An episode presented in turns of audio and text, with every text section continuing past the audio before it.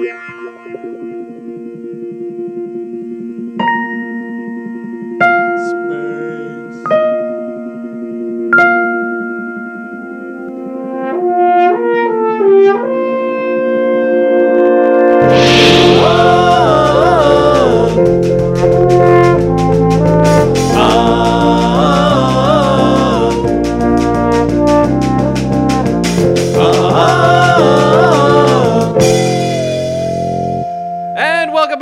another brand new episode of the Brothers Trek About Discovery. My name is Matt, as always, and coming to you from the eastern side of the state in Houston. My brother Ken. Say hello, Ken. Peace and long life. Well, here we are talking about uh, episode four The Butcher's Knife Cares Not for the Lamb's Cry. Mighty long title there, don't you think, sir? It's too big for a file name. Awesome, awesome. We'll get into the title.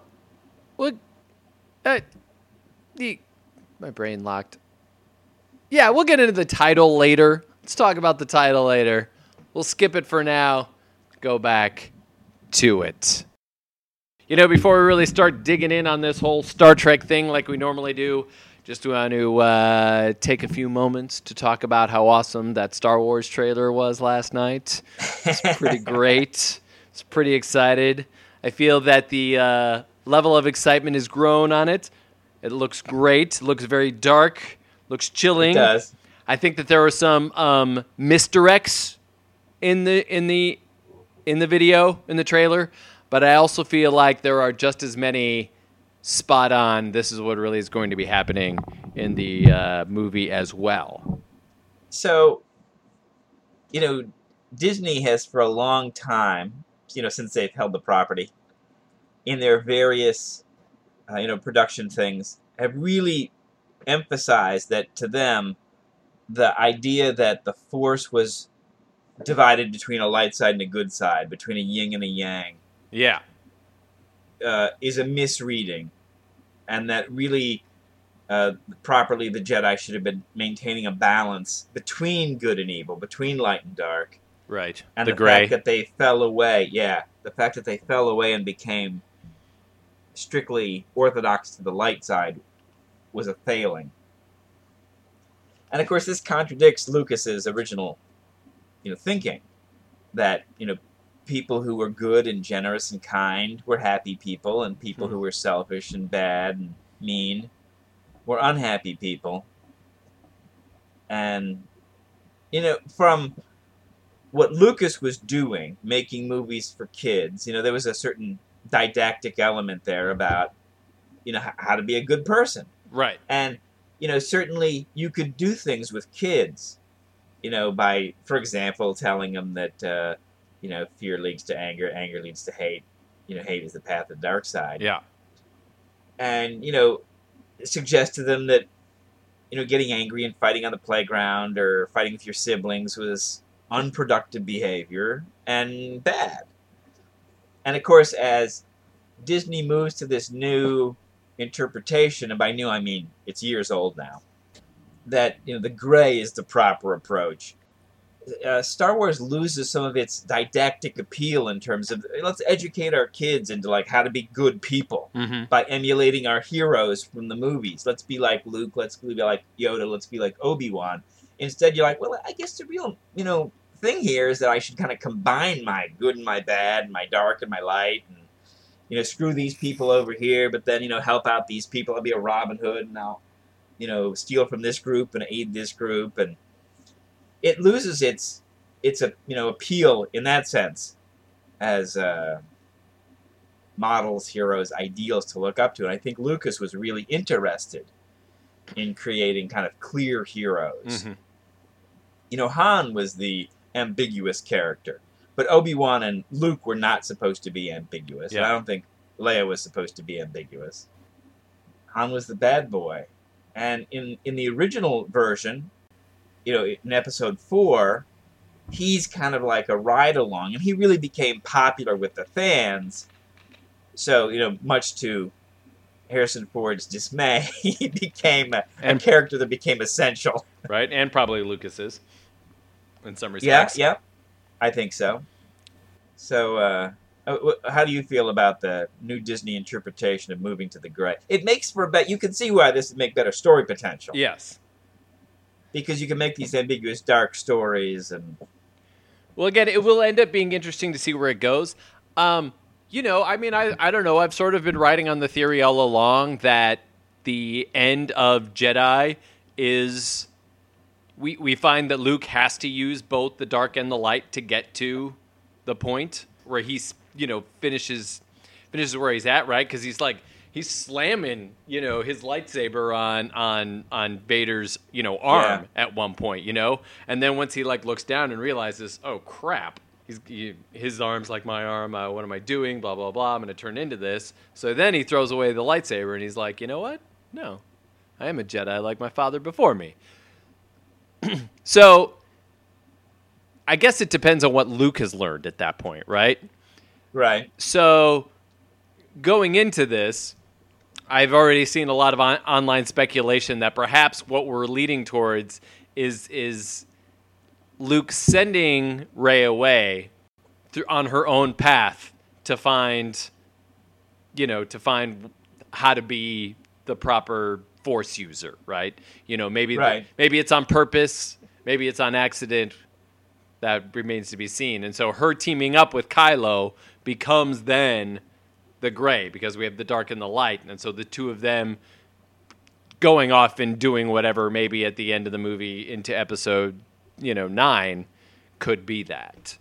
So, Uh-huh. I don't know, we'll see.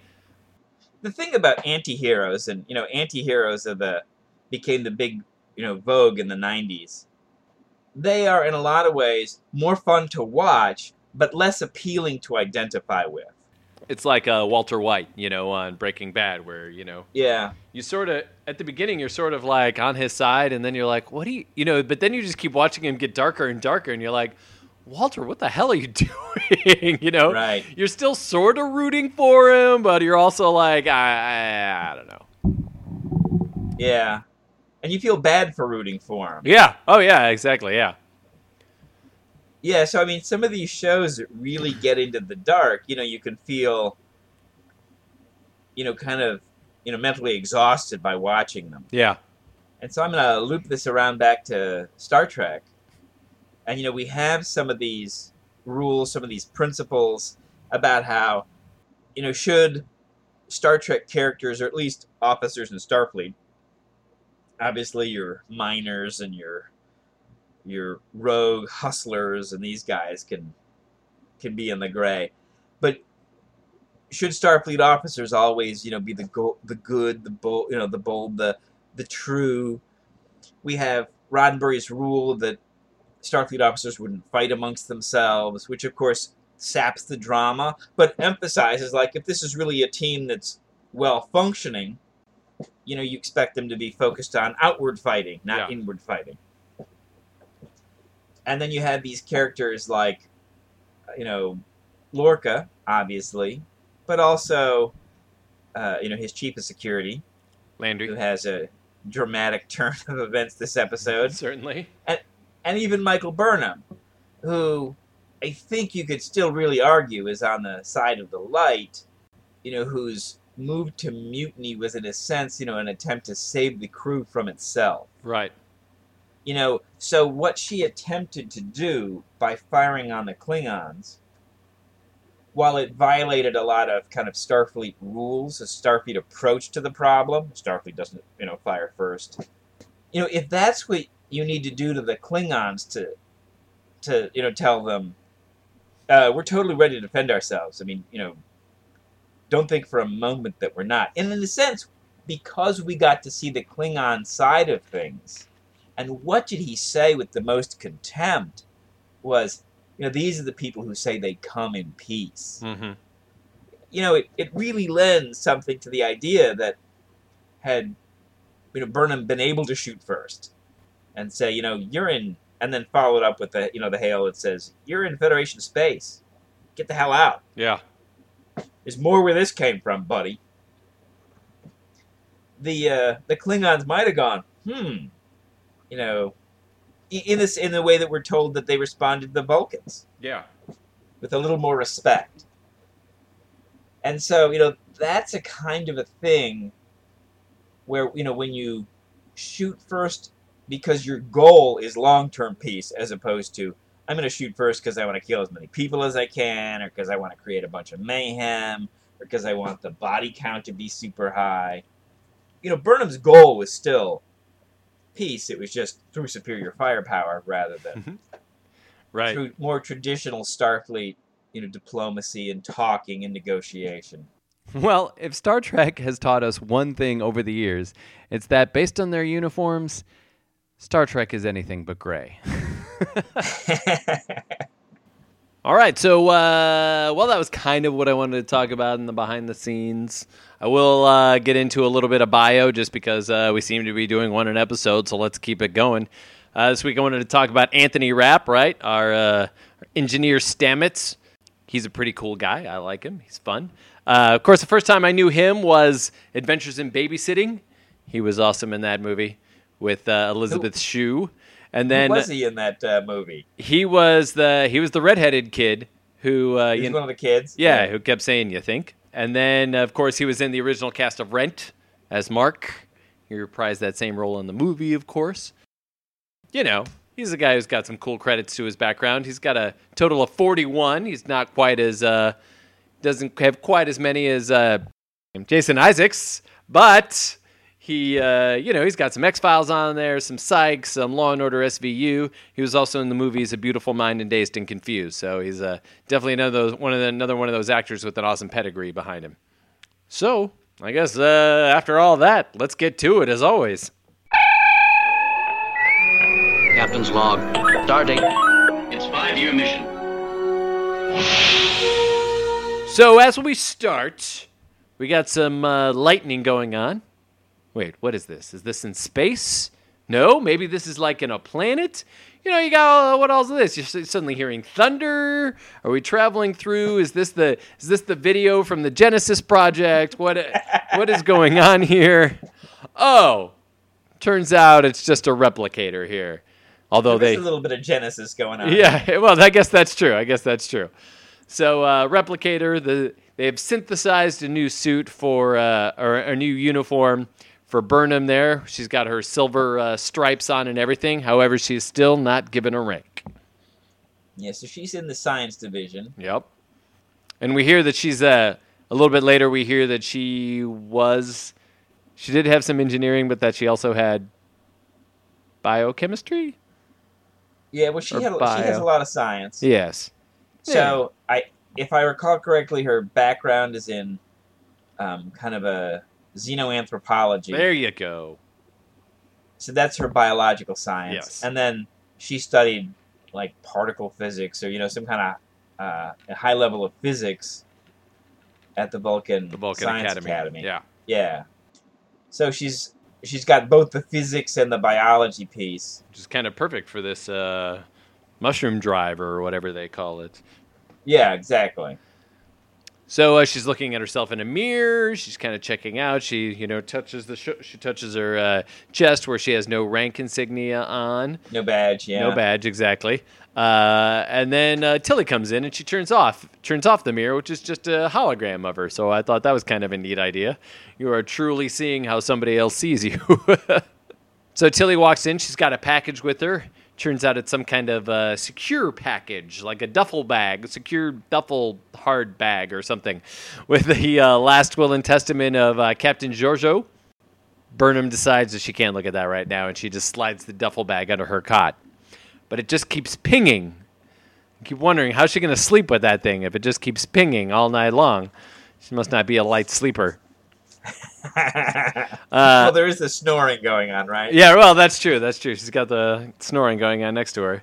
Uh, but just at the last second, Burnham gets calmed to the bridge, probably much to her relief. So she heads that way and just happens to get into the elevator with Saru. Weird. An unhappy Saru. An unhappy Saru because he does not look like he's expecting to see her at all. That's and what here I, she's she's no longer in the prison right? uniform. Now she's in a ship's uniform. Yes, if the captain would have asked me, I would have told him that uh, we didn't have any room for a mutineer.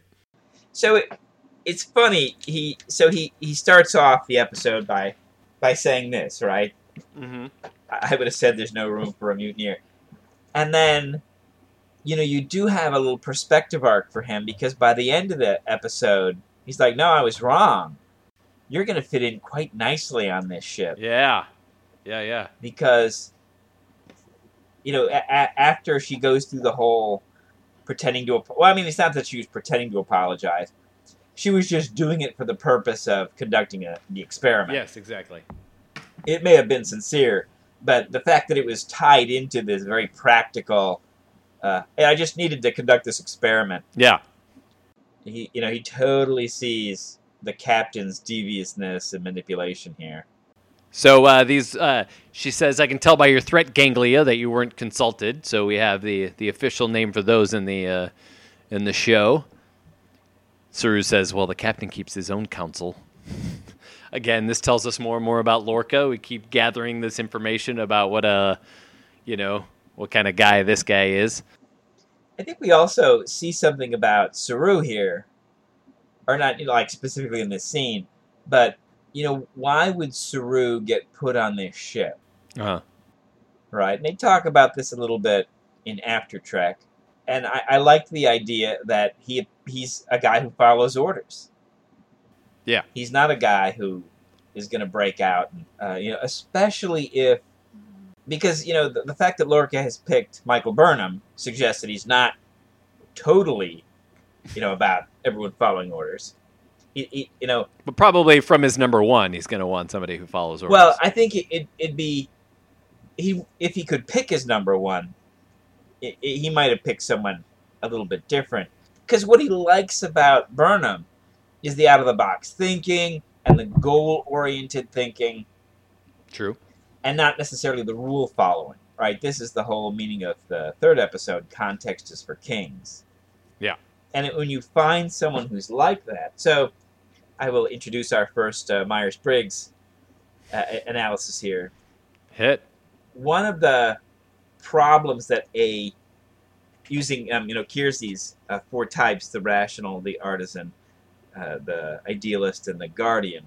One of the things that will bother a, a rational about guardians because they're they're both uh, J's. A lot of them are both you know a lot of half the guardians are TJs, right? Mm-hmm. So one of the things that will bother the rational about the guardian is that the rational starts with the goal, and then we'll develop some, you know, secondary goals, and from then we'll work down to procedures. Here's how I'm going to achieve my goal. So, for example, at the hotel where I work, I start with Uh-huh. what is the purpose of the hotel? Make money. How are we going to do that? Happy guests, and you know, properly handling payment, right? And from that, you know, we're going to look at the happy guests. How do we get happy guests? You know, there's the, you know, what does good customer service look like? What does you know the ho- how is the hotel meeting its its obligations? And so you work your way down to procedures, right? And the guardian starts with procedures and works their way up and, and often never gets to the goals. So I know people who they have to have a procedure. You can't explain why you're doing something to them. You have to explain the procedure, and then they're going to follow the procedure even if it doesn't make sense in this particular context, Mm-hmm. right? And so I think what what Lorca is looking for, he's probably irrational. If you you know, so we've got the Keirsey, I mentioned that. We've got the same four types going all the way back to the ancients. So Aristotle's description of the four types, when he talks about the rational, he says they're they're vulnerable to become to becoming cunning knaves, which I think would be a good description of Lorca, right? Right. He's smart, he's cunning, but he's he's breaking the rules. He's doing things uh, that are improper. Now his goal is to win the war. He may be better behaved if there weren't a war, but you know one of the descriptions that you often find in when talking about various types of rationals, like one of my favorite uh, is looking at rationals. How how do they deal with rules? Uh-huh. And you know, oftentimes the response is, "Wait, there are rules." You're like, I, I don't pay attention to the rules. The rules are irrelevant to me. I'm only focused on the goal. And so, you know, things like it, so we've got lots of rules at the hotel, for example, about like, you know, can taxis park where the guests park? Um, what time do we lock doors? What time do we close the pool? If you're totally free free of rules, you know, then you're like, all I'm concerned about is happy guests who are pay- paying their bills, right? So keeping the pool open for another half an hour or letting a, an Uber driver sit there because he's picking up a guest, even though they're not supposed to be there. But look, there's no guests who want to be parked in that space. Who is it harming? So if Lorca could have gotten himself a, a rational, someone who was goal directed, someone who knew the context was for kings, and who made decisions based on the goals that Lorca himself wanted to pursue, I think he would have been happy with a Michael Burnham type person as. But since he couldn't get that, he's going to want someone who's going to follow orders, someone who's going to do what the procedures are, because one, it's a known quantity, and 2 uh-huh. his default position is going to do what the captain said.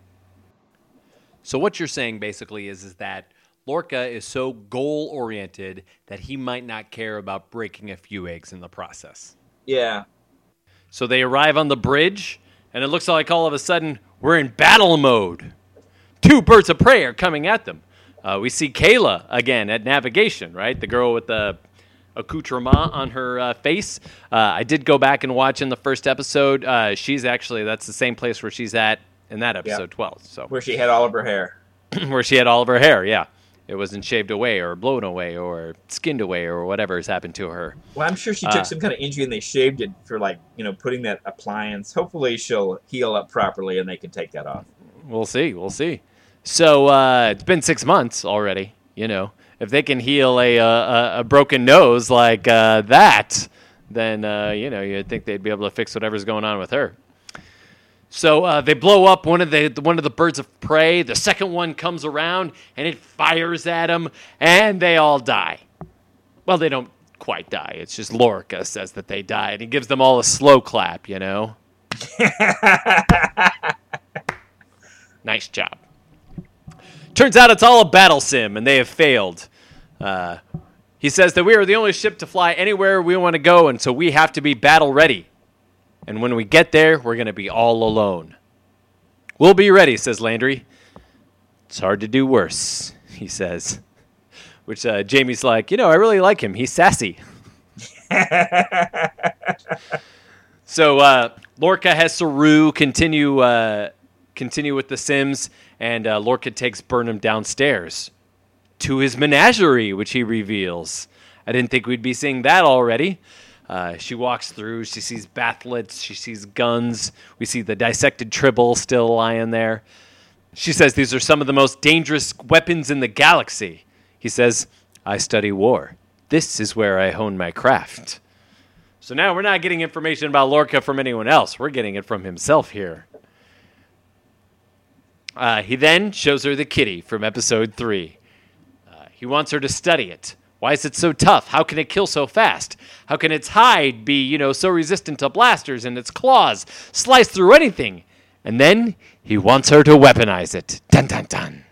Credits. So back at it. Uh, we're with the Klingons now. We uh, we totally skipped them for an episode, but we're back now.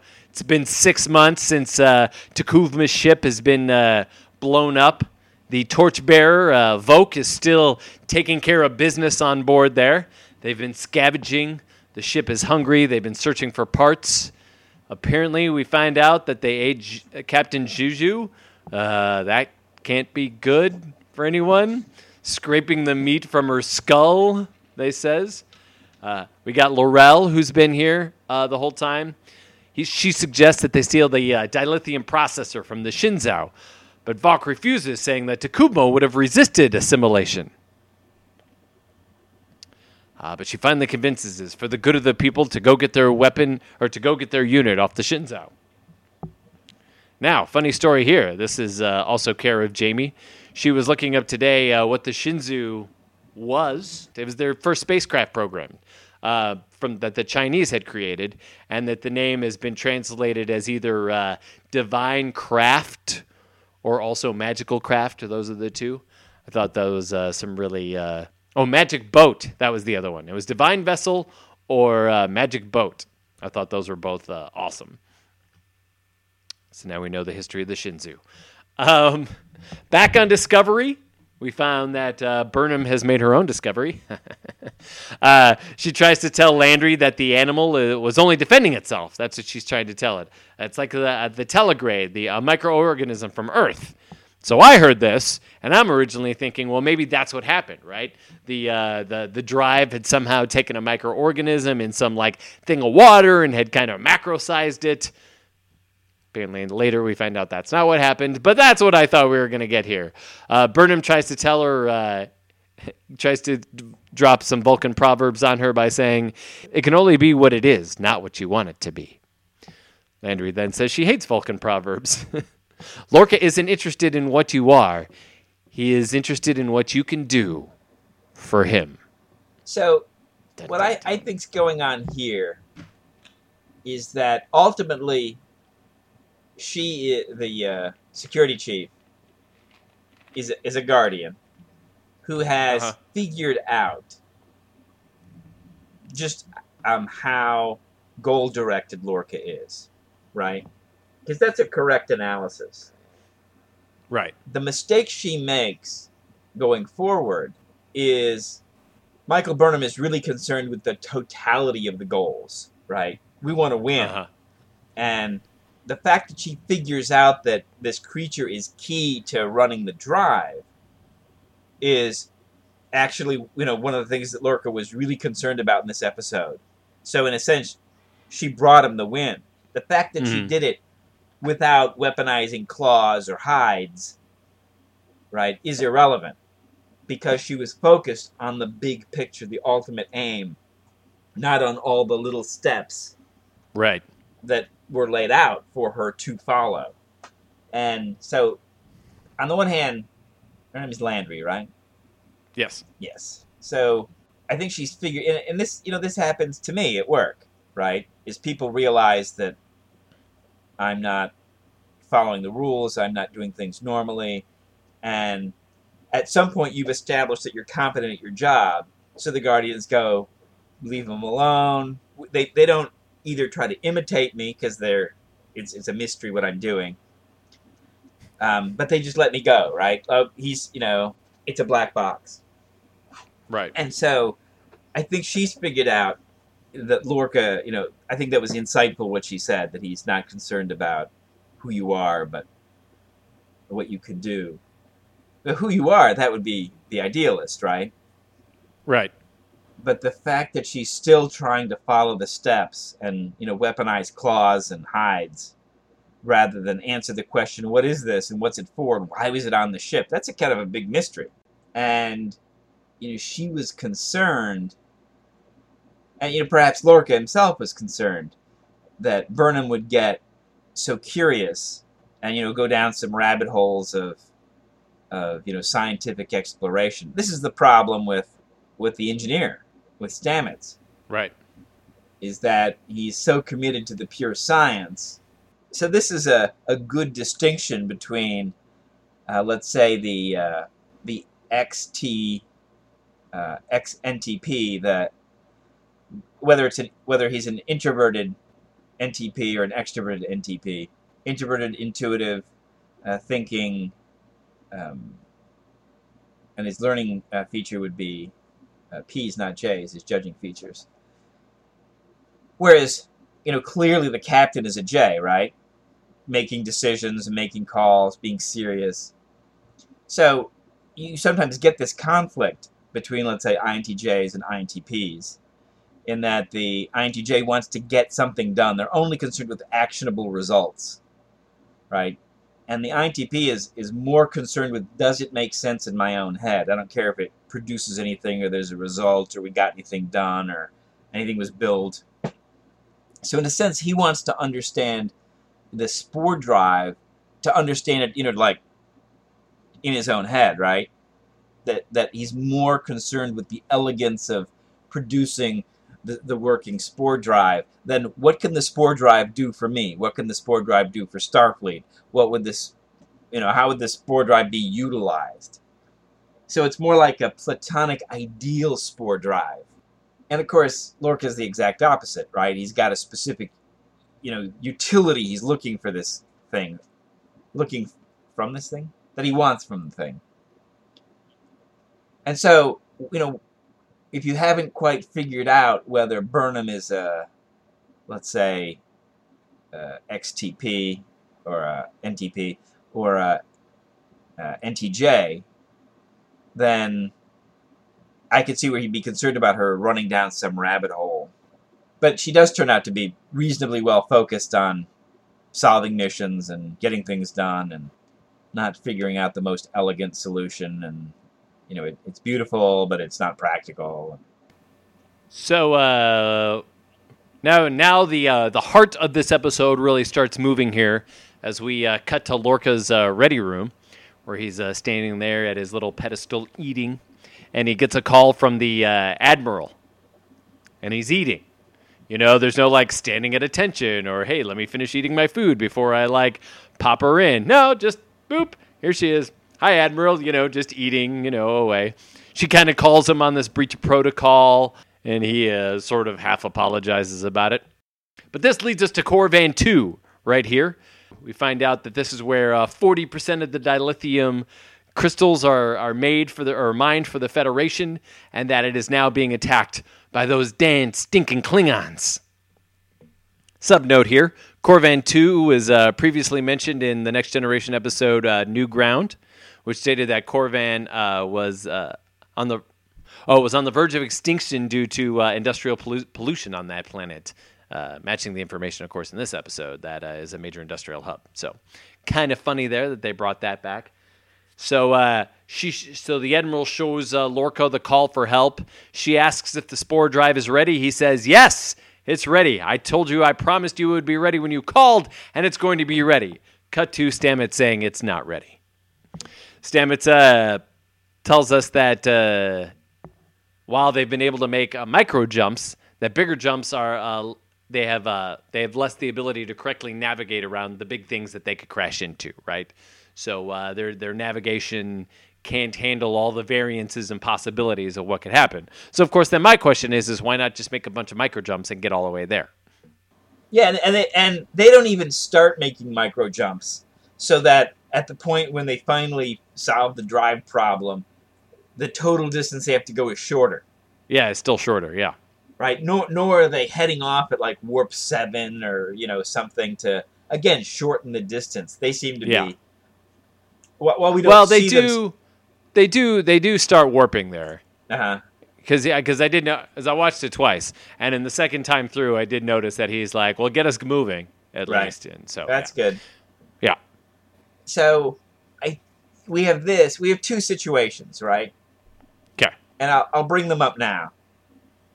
So we have the captain telling the admiral that the drive is finished, and then we have that thing where he's trying to teach the Klingons a lesson at Corvan, where he's just letting the ship get hit, Yeah. so that he could bring the Klingons in closer, so that they can destroy each other, presumably, when he, you know, disappears Yep. does the the hyper jump or whatever, uses the spore drive, and it's the I think both of them suggest that Lorca is a dominant extroverted thinker, that the thinking Mhm. is happening before the intuition or before his learning process. He's making judgments.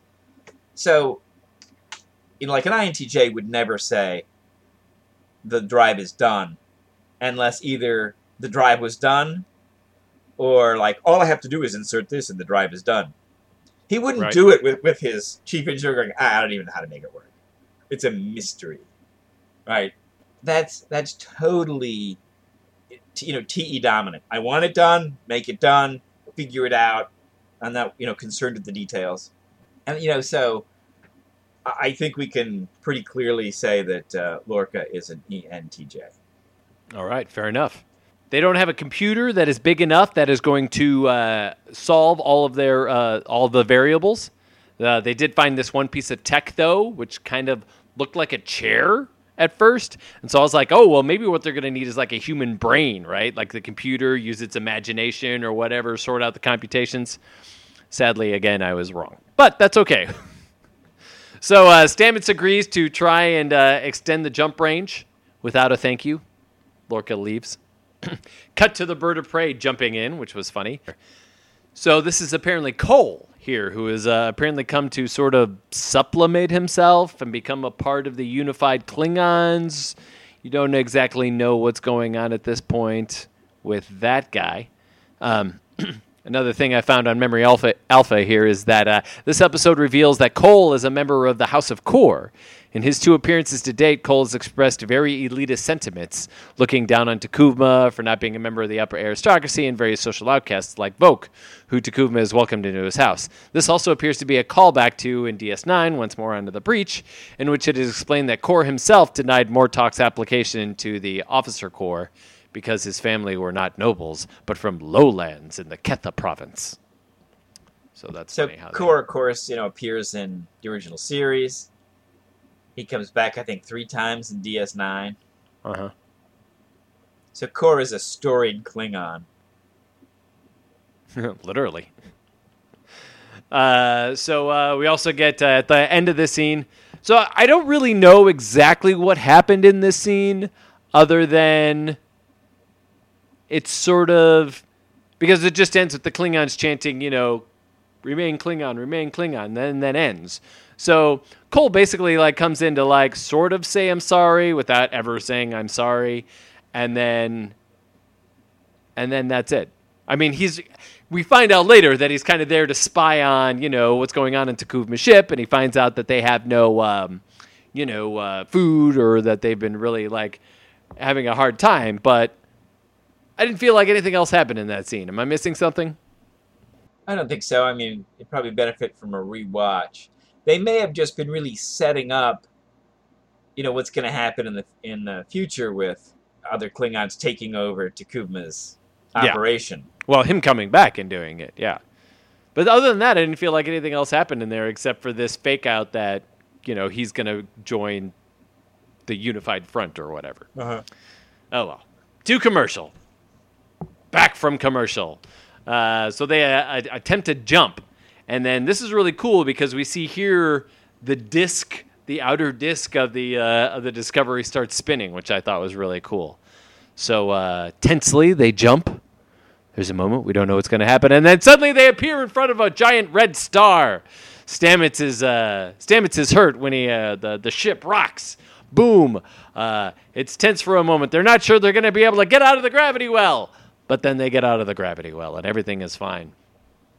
Uh, Burnham tries to tell Landry that uh, the react the Ripper had reacted to the drive, but again Landry dismisses it. In sick bay, Stamets is getting all fixed up. His they're putting his nose back together, which is really nice of him. Lorca arrives looking for an update. Stamets says, "Time is needed for good science."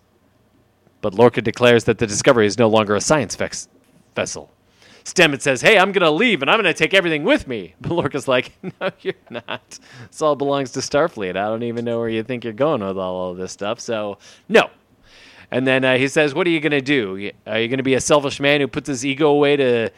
Who couldn't put his ego away to save some people, or you know, want to be known as you know somebody big like the Wright brothers, or like Elon Musk, or like Zefram Cochrane. It's funny because at this point, you know, uh, we know Zefram Cochrane. That's what I was trying to say. You know, uh, from our history of Star Trek, we know who Zefram Cochrane is. So it's not just a random name pulled out, at least this time. It's somebody in the history of Star Trek that we do know. And deep history, because it goes all the way back to the original series. Right, exactly. And then, of course, we'll meet him in, uh, in the movie Insurrection. No, first contact. Yeah, you're right. First contact. And then uh, he's apparently still kicking around during uh, Enterprise. during Enterprise. So uh, Lorca doesn't outright convince Stamets to get back to work. In fact, Stamets storms off. So Lorca decides to play over the ship's audio the uh, transmissions of from Corvan Two. Uh, we hear the number of dead are rising. We hear, uh, you know, kids crying, little ones looking for their mothers, vice versa. We also hear that uh, Zaphod is dead, which is funny because that's totally a reference to Hitchhiker's Guide to the Galaxy, so I enjoyed that. Uh, but we see reactions around from the crew. They're all, you know, feeling it, not not liking it, not enjoying it, and Yeah. so. Um, uh, including Landry, who now decides it's time to kill the tardigrade that they've got locked up in the in the cell. Burnham smartly is uh, and- smartly in Vulcany is telling her that they don't have enough information to try and tempt what she's about to attempt, which is you know uh, uh, uh, uh, tranquilize it. Yeah, how's it going to respond to the sedation? Exactly. We don't know. But like a fool, Landry lowers the force field and gets ready to kill it. Except she totally doesn't, because the creature comes galloping out of the hold, totally not sedated at all. Knocks Burnham out of the way. Landry, or uh, it tries to get out. It's clawing at the doorway. Landry's firing and firing and firing, and then it goes after her. And then Burnham smartly turns on the lights and the tardigrade grabs Landry by its mouth and then throws her across the room and then runs back into his little dark hole. Burnham activates the force field. Alexa, activate the force field. Yeah. I feel like there's a lot of voice activation going on in this in this series that that they did less of in Next Generation. You know, I feel like this if this was in the Next Generation, and it somebody would have hit the the door button instead. right, right. So, and, and of course, as you suggested with our, you know, Alexas and our Siris and our Cortanas, it becomes implausible for people to have to run around flipping switches, pushing buttons, in a world in which we're ordering groceries by talking Right. to our personal devices. Exactly. And so, you know, the show just to, you know, not make it ridiculous in terms of, well, I, how come I can do all this stuff with my device and they're running around pushing buttons or I can't reach the button, I can't do it. Uh, uh, Siri, uh, can you uh, yeah, exactly. turn the lights on? Uh, That would be great. Thanks. So uh, we see Landry lying on the floor. She's not looking too good. They emergency transport to sick, way, sick bay. Cut to sick bay. We hear the uh, familiar uh, original series sick bay sounds, which is all fun. yep. Then we uh, pan, pan up Landry, and she's pretty ripped up by the Ripper. And then it's pronounced dead. Dun dun dun. Lorca tells Burnham to uh, find a use for that creature. Don't let her death be in vain, he says. Cut to the Shenzhou. Voq and L'Rell are uh, scavenging, trying to find anything useful. Uh, useful. Voq's suit, he like, you know, they, they he does the air pressure thing where he, he gets air going in the room again, and so he takes off his suit, and it's like a total Iron Man thing, you know, like the mask disappears and the armor like folds in into the back of the suit somehow. I don't know. So L'Rell calls him from engineering, saying she's found it. The two have this interesting conversation going on here. Uh, Voq kind of says like, "Hey, why did you not want command? I know you're upset probably that I'm in command." She says, "No, I prefer to be. Uh, I prefer to be in second. I don't want command because I can be behind the scenes. You know, do what I like. I can be your enforcer, your advisor, your champion." Sounds very Romulan of her sneaking around behind doing stuff. But anyway, so there seems to be something like romantically brewing between these two. It's like, you know? Yeah, I feel that. Uh, yep. Uh, she says to him, like, T'Kuvma saw something special in you. Kind of the way she says that sort of says something. And then she says the most obvious line in the whole scene, which is, Shall we uncouple? So I thought, especially between, I mean, the actors, what they were doing, yes, but then even in the writing there, you're like, okay, something is definitely going on here. So, uh, kind of planting the seed, basically, for what happens at the very end of the show. Uh, back on Discovery, Burnham calls Saru into her lab. She, as we've discussed, kind of like apologizes for how she treated him on the Shenzhou, and he sort of, you know, is trying to like come around to her side again until she notices that his threat ganglia aren't being activated. Fascinating, she says. But now Saru is mad because she, he sees why he's been called down here, and he doesn't appreciate it, and then says, as you said before, you will fit in perfectly here with Captain Lorca. But she figures out the creature is not aggressive. So she calls in Tilly, who brings in the spores. She tells Tilly, hey, maybe you should leave. I don't want you getting, I don't want Stamets getting upset with you. But she says, no, no, if I help you, then maybe I can help those people too. Burnham lowers the force field, and she places the jar of spores into the hold. The creature kind of walks up. It connects with the with the spores and sort of connects with her, sort of lies one of its like little tentacles on top of her, almost like a thank you or something. So she takes this info to Stamets, right? She shows uh, she shows him how. Oh, she shows uh, she shows Stamets how something wanted out of the Glenn. It wasn't things being knocked in; it was being things being knocked out, and how it entered the Glenn in pursuit of the spores, and that maybe, maybe, the tardigrade can uh, can help us deal with the spores. So they walk into the they walk into the uh, the uh, arboretum. Basically, all the spores are flying around. She says, uh, "You're not going to need that phaser. It'll only piss him off." He says, "Think of it as a placebo for my skepticism." So they beam the tardigrade into the uh, jungle of spores, and they decide that it is communicating with them. It's con- conversing with the mushrooms. Back to T'Kuvma's ship, we find that Kol has taken it over by offering the crew food, and they are now mutinous towards poor Voq. Kol advances on Voq, calling for his death, and L'Rell steps into his way, and you think she's going to stand up for him, be his champion. But no! She hands Kol the processor and goes and eats a giant drumstick of some creature of some kind. They then send Voq to his death on the Shenzhou. Dun dun dun commercial. Back from the commercial, it's a black alert. They transport the tardigrade into the reaction tube. The creature has the uh, the, the the the the machine they found has connected with the creat- creature, and we see that the creature has access to all of the charted systems hiding inside of it. Burnham watches the tardigrade as it appears to be in pain, and then they jump. Seconds before, we see that the shields over the uh, Corvan are not holding up. They're dropping 2%, 1%. There are five, not just two Klingon cruisers here. But as soon as, boom, the Discovery arrives, two are instantly blown out of the sky. Three more for, come in for the attack. But Lorca does nothing. What is he doing? Why is he doing this? He starts. Um, he starts taking phaser hits from the Klingons. Boom, boom, boom. The shields are falling. 85%, 70%. Lorca is not firing any phasers. What is he doing? I mean, even if you have some sort of plan, firing the phasers might even take one of these one of these other Klingon birds of prey out. Then the Klingons all converge on Discovery. Shields at 20%. Lorca has them where he wants them. He disappears, but not before leaving the Klingons a gift. They converge as these bombs explode all around him. Boom, boom, boom, boom, boom. The miners all come running out to see that the Klingons are gone. I mean, hopefully they came running out after a safe amount of time has passed.